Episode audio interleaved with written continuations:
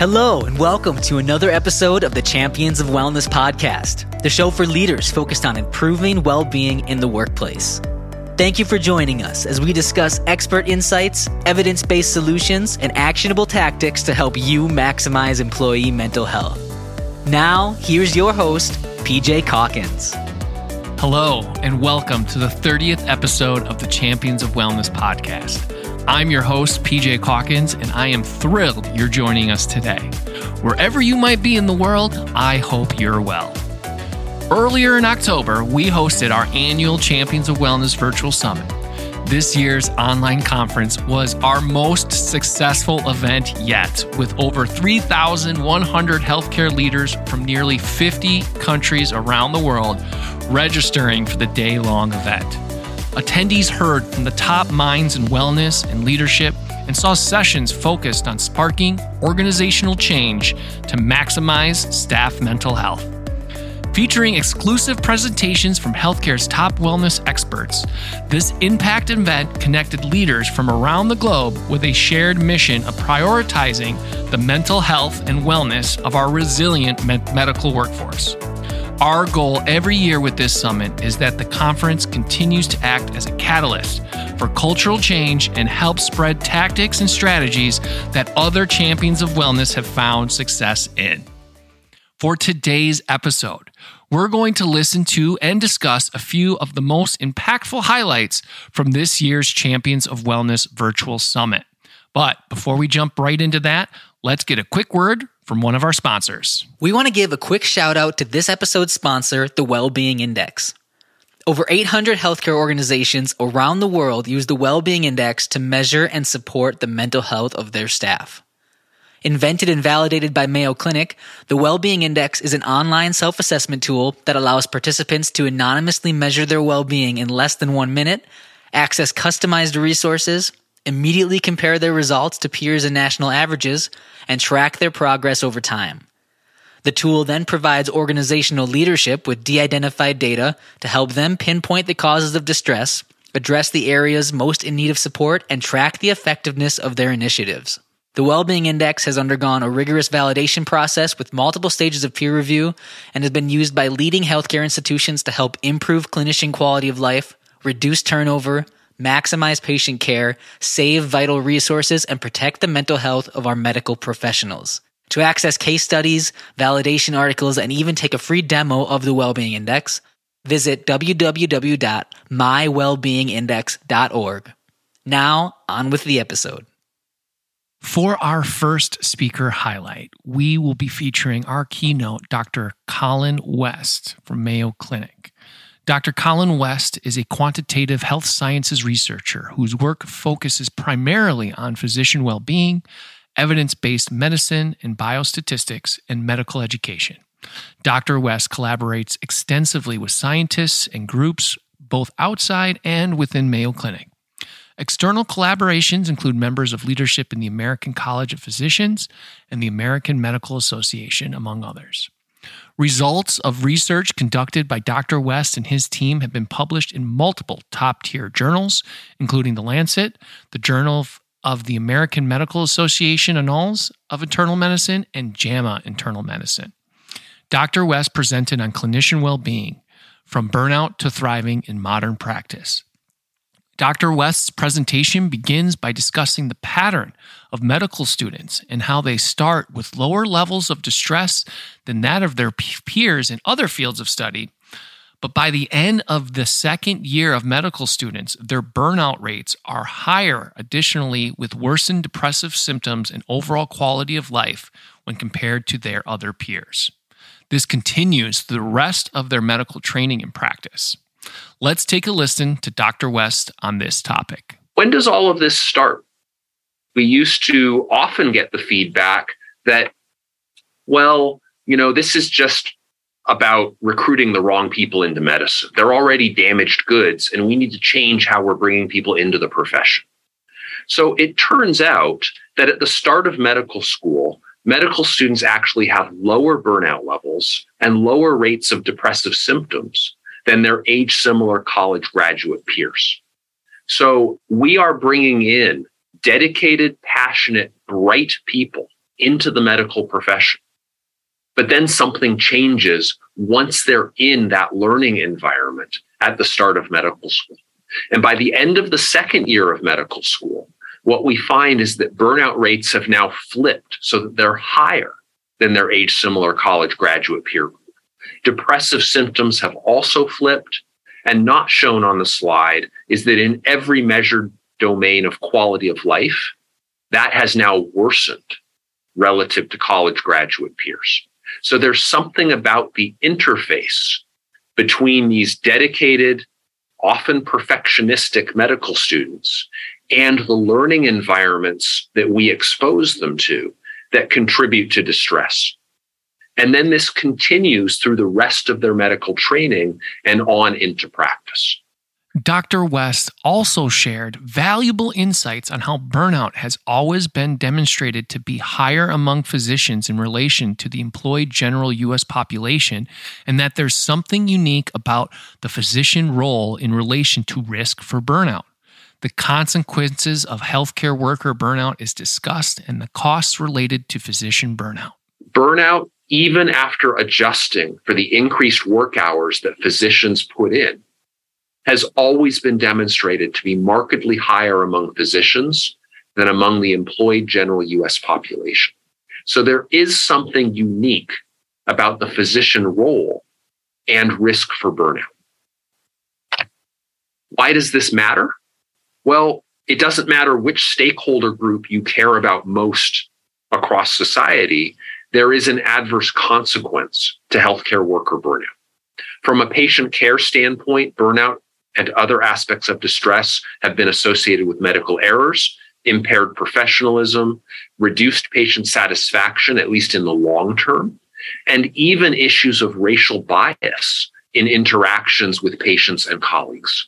In short, we're not our best selves when we're dealing with this wet blanket of distress, which includes burnout. From a staffing standpoint, burnout's associated with staff turnover, job turnover, reduced clinical hours, and early retirement. This has deep personal impact, but also is not good for patients who need to be able to access the healthcare system and benefit from long term relationships with healthcare professionals. There are impacts on learners in terms of medical knowledge, uh, burnout is associated with reduced medical knowledge, equivalent to the loss of an entire year of medical training. So, medical knowledge growth is blunted. Mental health concerns are associated with burnout, including depressive symptoms and suicidal ideation, and even public safety issues like motor vehicle crashes and near misses. In total, just looking at physicians, and just looking at the costs of job turnover, an economic analysis in partnership with the Harvard Business School estimated about $5 billion a year of costs related to burnout and physician turnover. When we add to this all of these other consequences of burnout and all of the other health professions that are similarly impacted, we have a massive drain on our healthcare system. It's bad business. It's bad care. So we need to turn this around and have well healthcare professionals who are able to bring their best selves to help patients the way they want to. What an incredible presentation from world renowned burnout researcher Dr. Colin West. I've had the pleasure of seeing him in person speaking over the years, and it is nothing but top notch every single time.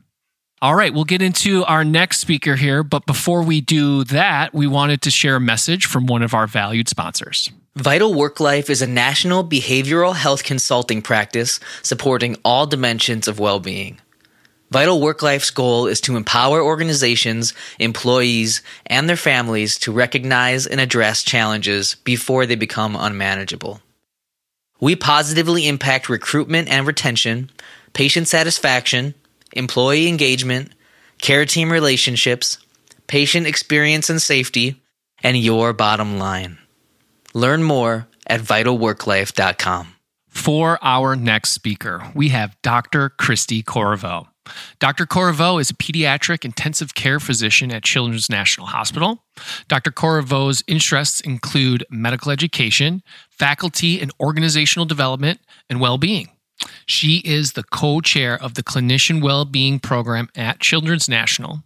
At Children's National, Dr. Corriveau, along with her co chair, have been leading the medical staff effort for well being since 2018. Dr. Corriveau is an alum of Stanford Medical School's inaugural Chief Wellness Officer course, and she has published and spoken nationally on the topic of clinician well being. At our event back in October, Dr. Corriveau presented the definition of culture and how those within medical professions and the healthcare system should address culture and subcultures. Let's hear what she had to say. Many of the focus of today's discussion will actually look at culture and as many of you have heard, culture eats strategy for lunch. So culture is something that's truly, truly ingrained in, in everything we do. And just by a broad definition, culture refers to the shared beliefs, the values, and social practices of a group that are so widely accepted they're no longer scrutinized. they're no longer questioned. So think about healthcare. Think about your individual profession, whether it's nursing or medicine or social work or administration. Think of the culture of, of your profession and how it practices within the culture of a healthcare organization or a healthcare system. So we have organizational culture, the healthcare system or practice we have our own professional cultures doctor, nurse, social worker, respiratory therapist. But we also have subcultures, those unit based cultures or practice based cultures that may be a tad bit different because of the group of people we're working with, the nature of the practice that we're doing, and the cultural norms of that group.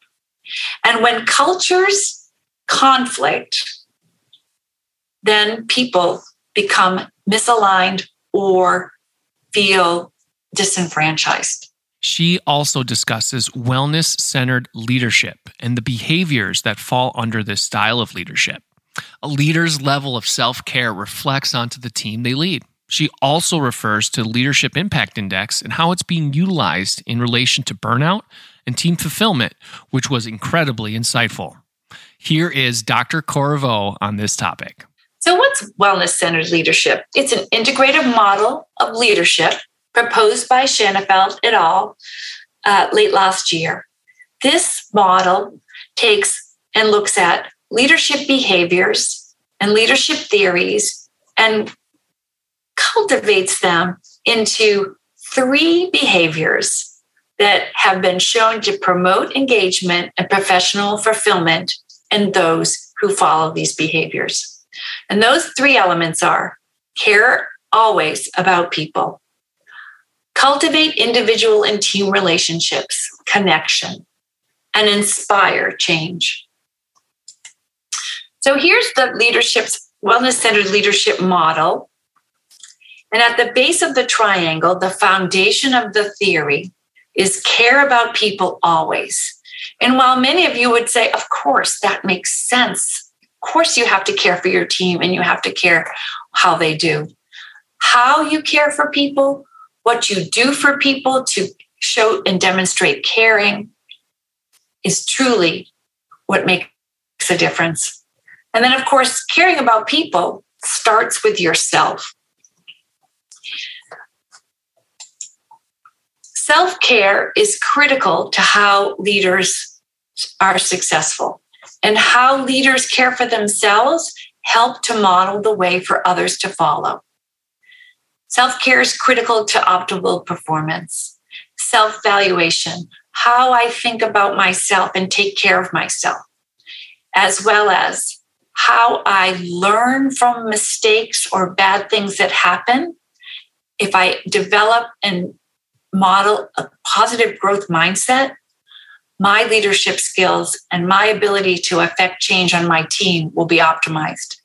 Of course, proper exercise, nutrition, breaks from work, such as vacations, and sleep as simple as that sound, is very hard to do. And I know many of you as leaders have often felt, I can't rest or I can't leave the situation. They need me. But trust me, the data does support if you don't take care of yourself, you're not going to be an effective leader to help your people. And we know this because the literature has shown that a leader's level of burnout or professional fulfillment and self valuation predicts independently their leadership behavior score. So if you're a leader who takes care of themselves and practices what they preach, you will be a, le- a better leader on an independent leadership assessment scale. So, what's the impact of leadership on the team performance and fulfillment? Swensen and all at the Mayo developed a leadership assessment tool or leadership index looking at behaviors of leaders, not in the C suite and not assessed by the whole organization, but by leaders being assessed by their direct reports. So the people that report directly to them as leaders have the opportunity to evaluate leadership behaviors. And those leadership behaviors are associated with the fulfillment of the team members. In fact, for every one point increase in a leader's score using this survey, there was a 3.5% decrease in burnout of the team members. And more importantly, a 9.1% increase in physician satisfaction. That's amazing.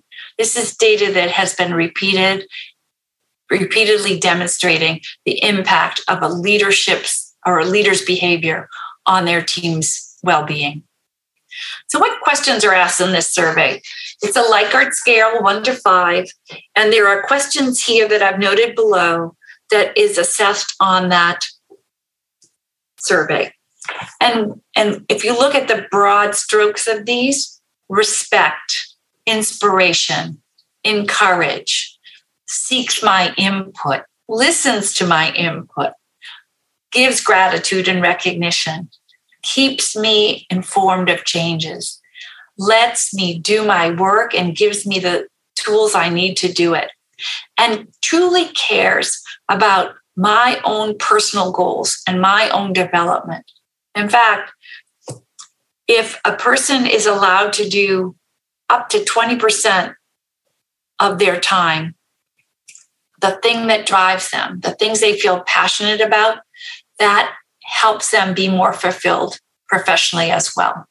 So, this is a very important uh, assessment tool and one that speaks to the heart of wellness centered leadership. Finally, Dr. Corriveau highlights different leadership approaches, including the pebbles in the shoe approach and how to remove the obstacles keeping team members from their goals and overall fulfillment, therefore providing alignment and support within the team. Pebbles in the shoe.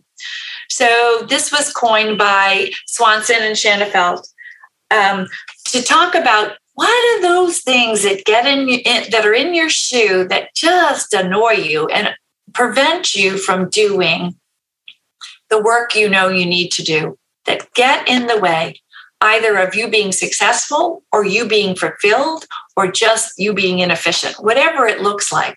Those pebbles in the shoe, not boulders now. We're not talking about things whole organization wide, but those things that are in the locus of control within your team, within your group, that if you could remove, would they improve the level of frustration and increase the level of engagement. But in order to have this conversation as a leader, you need to establish a trusting environment. You need to establish a partnership between you and your healthcare team that you're going to talk to about. And you need to contract with them that you will do your best to, to help them help themselves with these issues. So you're going to ask them. You're going to ask them, hey, what, what gets in your way? How come people aren't coming into work? How do you think we could do this better? You're going to ask them those questions.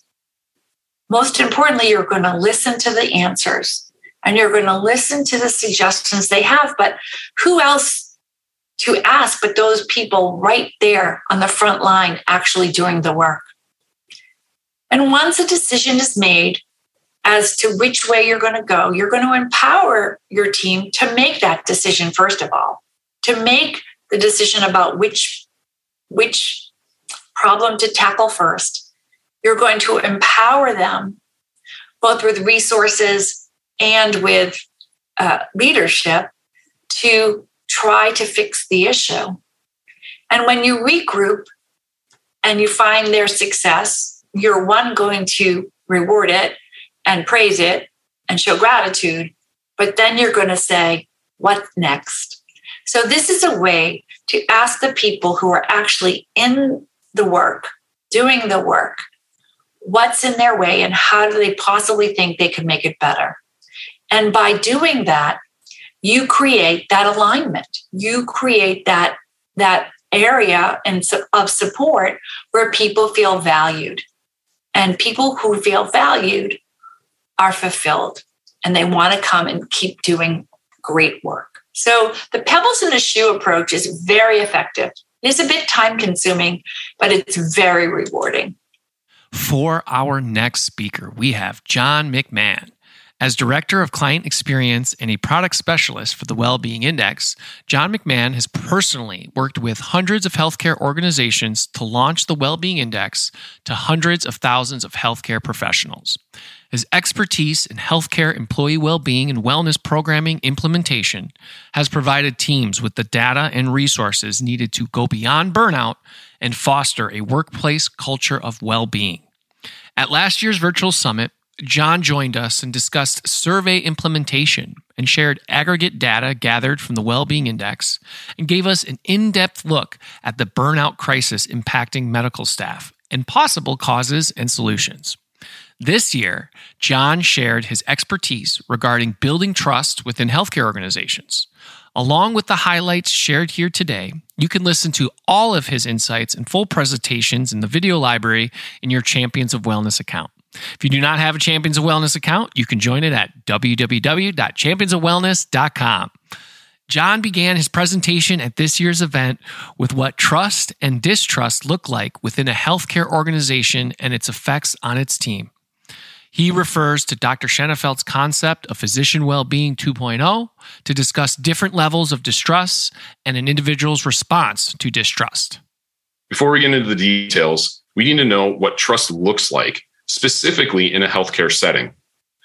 As Michael C. Bush, CEO of Great Place to Work, said, the root of the tree is trust. It's the foundation of a successful, thriving workplace where providers and patients alike can flourish. It's difficult to trust when you feel a lack of respect. This can manifest in numerous ways, from little things like using colleagues' names and appropriate titles to the larger challenges being addressed by many organizations' diversity, equity, and inclusion efforts. However, you address these challenges, respect must be present in order to build that trust. As our work with our clients and the understanding of well being within the workplace has changed, so have our approaches to creating a culture of wellness.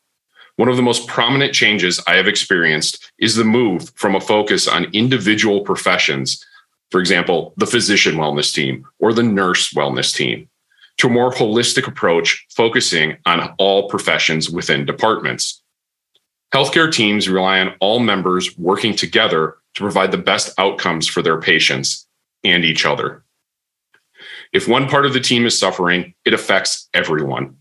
Healthcare is tough, with the joys of saving a life or seeing a patient who is struggling doing better, balanced by the sorrows of consoling families who've lost a loved one or working with a patient who is particularly angry or upset.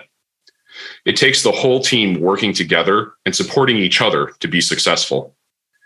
You need teams that trust and support each other rather than those who are divided or pointing fingers. In fact, a 2021 study by Dr. Erin Sullivan and colleagues found that while the primary driver of addressing administrative waste and efficiency was initially chosen by many teams as the nexus of a quality improvement project, the teams most successful in reducing burnout were those that coupled the efficiency driver with the strengthening team driver. Building that support within teams is as important as the more obvious challenges like too much administrative work or overtime. And trust is a critical component of creating those effective teams. As former US Secretary of Labor Robert Reich uh, developed, he has a pronoun test, and it's a quick barometer of trust and performance in teams. Those who use we and us rather than they and them when referring to their organization and team had higher levels of trust and better overall performance. So it's a really simple way that you can think about or look at what's the trust level with our team? How are we doing? Listen for those we and us pronouns. And let's make one thing very clear leadership does not mean micromanagement. Study after study shows that great leaders are those that act with integrity, treat their teams with respect, and trust their teams with uh, uh, to perform with excellence. Providing your professionals with control and flexibility over their work while providing the guide rails to ensure consistency and adherence to organizational goals and values is a key. A study published by Dr. Donald Freeborn in 2001 showed that perceived control over the practice environment was also the single most important predictor of physician burnout. And a 2009 study by Dr. Tait Shanafelt and colleagues found that physicians who spent at least 20% of their time on work they found the most personally meaningful had burnout rates half that of those who spent less than 20% of their time in those areas most meaningful to them. So, trusting your providers to perform their duties and giving them the ability to focus on the areas they find most meaningful can help reduce burnout, increase satisfaction, and have a positive impact on patient outcomes. So, now that we know what we're aiming for, I want to look at some of the common challenges found in many healthcare settings. We have two focuses here First is something that Dr. Shanafelt has been speaking about more and more recently with his concept of physician well-being 2.0, the systemic challenges leading to burnout and distress. It's time to move beyond only trying to address individual well-being and begin looking at organizational challenges that contribute to a lack of trust, increase in burnout, and lead to a whole uh, host of advanced or adverse outcomes. The second is on the word distrust. Mistrust and distrust are often used interchangeably, but we're specifically using distrust because it can express a lack of trust stemming from a specific experience or certain knowledge. In other words, lack of trust in healthcare organizations is often caused by specific actions or inactions, whether the intent is to sow distrust or not. So, what are some common causes of distrust? As Dr. Shanafelt and Dr. Stephen Swensen wrote in their book, Mayo Clinic Strategies to Reduce Burnout, excessive metrics are a manifestation of lack of trust. Think of all the various measurements present in healthcare today, from patient satisfaction scores to minutes per visit to the speed of clearing inbox messages. Some are necessary, but many serve no purpose other than micromanaging your providers. Many of our clients ask their providers, What are the two things that make your work most difficult? And one of the most common responses is feeling overloaded by the administrative duties and required activities tied to metrics that take time away from directly working with patients, which consequently is also one of the top things that most providers say when asked what are one of the things that makes your work most meaningful is that time with patients. So, feeling that every part of your job is dictated and measured, and that you have no agency to use your training and experience to address patient needs has been shown in multiple studies as a primary driver of burnout and distress. Leadership and management expert Brian Tracy has often said that trust is based on integrity. And one of the leading causes of distrust, as well as moral injury, distress, and other adverse outcomes, occurs when the values of an organization are not manifested in the policies, procedures, or actions of those within the group. So, this can happen at any level, from leadership failing to exemplify core values to decisions made regarding the care of a patient that may negatively impact relationships between those on the care team. One of the most common examples of this that we see is feeling like the organization is prioritizing numbers over people. So whether it's statements like, I'd like leadership to be more concerned with our patients and providers than the amount of money coming in? Or don't they realize we're people and we're at a breaking point? We can't keep doing more with less. With well-being in the index, we hear the actions and the responses of people that show that the organization don't always have their actions match up with their stated values. And it tarnishes perceptions of integrity and feelings of trust. And there are many changes facing healthcare uh, and providers and organizations. Uh, you have staffing challenges. You have challenges now that are about ensuring stocks of basic supplies. Uh, but it's important that leadership recognizes any shortcomings and addresses them, even if it's just acknowledging the issue and providing an example of how they are attempting to address it. Failure to do this causes professionals to feel unsupported by the organization and leads to resentment and distrust. So, this also affects individuals at a team level. A survey by the Learning Nurse Resource Network showed that poor teamwork, including poor communication, tension and conflict, no cooperation, and unwillingness to help, was the top driver of stress among nurses. John states that gaining trust and creating a line of open communication within an organization is the first step in creating a culture of wellness. And that begins with achieving transparency. How do we create that trusting environment that is such a key to creating the culture of wellness? It starts with transparency and communication. Transparent communication is one of the most effective ways to build trust within teams and organizations. It encourages honesty and openness and helps teams feel comfortable addressing any challenges that arise right away, rather than letting them sit unattended until they boil over. Clear communication is critical. Designing policies and procedures to encourage open communication is a start. You'll likely need to utilize multiple avenues to ensure that communication is being heard. But one of the most effective means we've seen is direct face to face communications. Oh, and I also be remiss if I didn't point out communication from leadership to your teams is important, but perhaps even more so is ensuring open lines of communication from your providers back to leadership. As Dr. Shanafelt and colleagues published uh, a look at what ha- healthcare professionals were seeking from their organizations during the COVID 19 pandemic, one of their key takeaways was hear me, or the desire for organizations to listen to and act on the expert perspective and frontline experience of their providers. This includes addressing their concerns to the extent that organizations and leaders are able even if you can't address something right away, it's still important to acknowledge it and maybe explain why it can't be addressed right that minute or maybe in the way that somebody's looking for. And transparency doesn't work without honesty and empathy.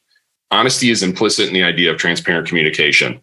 But as the actor Mae West said, it's not what you say, but how you say it. Empathy is a key trait for any healthcare professional. You have to be able to connect with your patients and their families, put yourself in their shoes, and fully understand their needs and the proper way to care for them. This is no less true when it comes to relationships with your colleagues or the organization's relationship with their providers. Organizations need to provide continued training on empathy and encourage respectful, honest communication between professionals. Expectations, how they are tracked, and any consequences of not meeting them should be clearly stated and understood by all processes need to be in place to encourage and facilitate open, honest communication. This takes work and is not necessarily easy to implement. But once you develop a culture where colleagues can openly and honestly share challenges or disagreements in a respectful and empathetic manner, you'll have teams that trust each other and the organization. Providers often know what they need or understand how to solve many of their day to day challenges. So top down decisions and solutions, while well intentioned, are often met with responses of, that's nice, but it doesn't solve anything from the professionals who are the intended beneficiaries.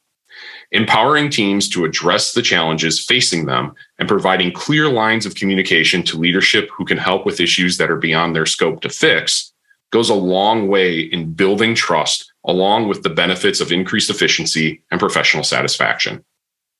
As Dr. Lotte Dyrbye, co creator of the Wellbeing Index, likes to say, nothing about me without me. When you put it all together, to have an open two way communication, consistency of messaging, matching up with action, and ensuring that your teams are included in the solutions, you're well on your way to building trust across the organization. So, here are some strategies to promote transparent communication in your organization. The first key to achieving transparency within your organization is ensuring the leadership structure, roles, and responsibilities are clearly defined and understood by all. This goes for every layer in your organization and will vary to fit specifics within your groups. It's not practical for a large multi hospital health system to have every individual provider know the roles and responsibilities for every individual in the organization. However, they do need to know who on their team is leading their quality improvement or wellness efforts and how many idea and how any ideas should be communicated. It's very difficult to address a challenge or share a great idea when you don't know who to turn to or what the process is for doing so. Likewise, those leaders need to know who is in charge of these efforts at the next level of the organization, and so on up to the highest levels of leadership, so that any challenges or issues that uh, come up can be addressed by the appropriate teams. If you've done any study or work in personal and professional development, you've probably heard some form of you are what you emphasize or you get what you focus on. Transparency is no different. If you want to achieve transparency within your organization, you need to hold it as a guiding principle when reviewing your policies and procedures. And you need to help train every person in your organization on empathy to ensure that your efforts are effective and moving your organization in the right direction. Building transparency within an organization requires looking at all facets of how you operate on a day to day basis. We all know that change is difficult. So, any opportunity to tweak or update an existing policy or procedure to increase transparency is a great way to start. You may find that it's necessary to create new policies or ways of doing things, and that's okay too. The key, once again, here is to include your providers from the start and look at what your departments have the ability to change themselves to create increased transparency, honesty, and empathy among their teams. What's great for organizational leaders is that you can have each team or department start addressing their needs individually while adjusting the overall flow within the organization to increase transparency and communication as that work is being done. Often, the challenges that a single team cannot address will be similar to what other teams are also experiencing. And those can then be addressed for all further up the ladder. This work all takes commitment and an investment from across the organization, but the results can be transformative. In research published by Great Place to Work in 2016, healthcare organizations with the highest levels of trust reported almost 50% higher job growth compared to those with the lowest levels of trust as well as a turnover rate that was about half the rate of the industry average. So there's a case study on our site uh, looking at the wellness efforts from one of our clients, a regional health group. Their response to COVID-19 pandemic uh, exemplifies the positive impact that open, transparent communication can have on healthcare workforce. At the outset of the pandemic, the CMO and CWO of this organization, its chief medical officer and chief wellness officer, uh, they began holding weekly town hall meetings open to all employees within their organization. At these meetings, they would give updates on patient load, positivity rates, PPE levels, and the latest information regarding what they knew about the virus you have to remember this is at a time when people were unsure exactly how this was being spread and what the best treatments were. You know, do I have to leave my package out in my garage for a week? You know, all of those things. So they also then answered questions from those attending the meetings. They answered honestly, and if they didn't have or couldn't answer, they would either find the answer or explain why they could not answer. And while those responses may not always have been the most satisfying, they were absolutely appreciated by those in attendance. The response to these meetings was immediate and overwhelmingly positive. Professionals expressed their gratitude that these busy individuals were taking time to hold these conversations each week, and they shared how they felt the organization truly cared about them by hearing their questions and concerns. And while they don't hold these meetings on a weekly basis any longer, they are planning to continue them either on a monthly or quarterly basis. And the organization is committed to improving the well being of their providers through creating a culture of wellness. They actually recently received national recognition for these efforts, and transparency plays a key role in their success. What incredible insights and expertise from John McMahon. Truly a pleasure to have him a part of our last two years' events. Uh, before we get into our final speaker, another quick word from a valued sponsor. Humans are wired for relationships. Our well being depends on it. Third Conversation brings the people in healthcare, patients, clinicians, and administrators together to recognize all that we share in common, to acknowledge our shared humanity to create human connection and mutual empathy, preventing burnout, improving the patient experience, instilling job satisfaction, and inspiring all to action. Ready to create a thriving organization that works for everyone in the healthcare system? Learn more at thirdconversation.org. For our final speaker, we have Dr. Michael Zagoda a faculty physician and department chairman with Dignity Health Medical Group Internal Medicine. He is also the academic chairman at Creighton University School of Medicine in Phoenix. Dr. Zagoda is board certified in internal medicine, pulmonary medicine, critical care, and sleep medicine. With a myriad of research, published work, and inventions, Dr. Zagoda spent years discovering and documenting new, innovative ways to treat patients' most advanced pulmonology, critical care, and sleep disorder care needs. Over those years, he was awarded many times for his diligent work to nourish the industry, nurture patient experience, and advance academic medicine. We were incredibly honored to have Dr. Zagoda present on evidence based wellness program saves money, cares, and lives. Dr. Zagoda reflected on the cost of physician burnout and the return on investment for addressing a department's burnout. Take a listen to perhaps one of the most impactful portions shared during our 2022 summit. So, according to the American Medical Association, they actually put together a calculator that has been um, validated to look at what is the actual cost of physician burnout for an organization. So by going in and plugging in the numbers, the numbers I'm showing you now were the numbers that actually came up. These are screenshots of my first sitting down and plugging in these numbers. So out of 83 physicians, we had a 57% burnout with 13% turnover, as I already showed you. Now, when we look at this, looking at all the salaries from my GI doctors all the way down to my primary care physicians, which of course have a different uh, salary structure, it averages to about $475,000 um, as the cost of turnover in our organization per physician.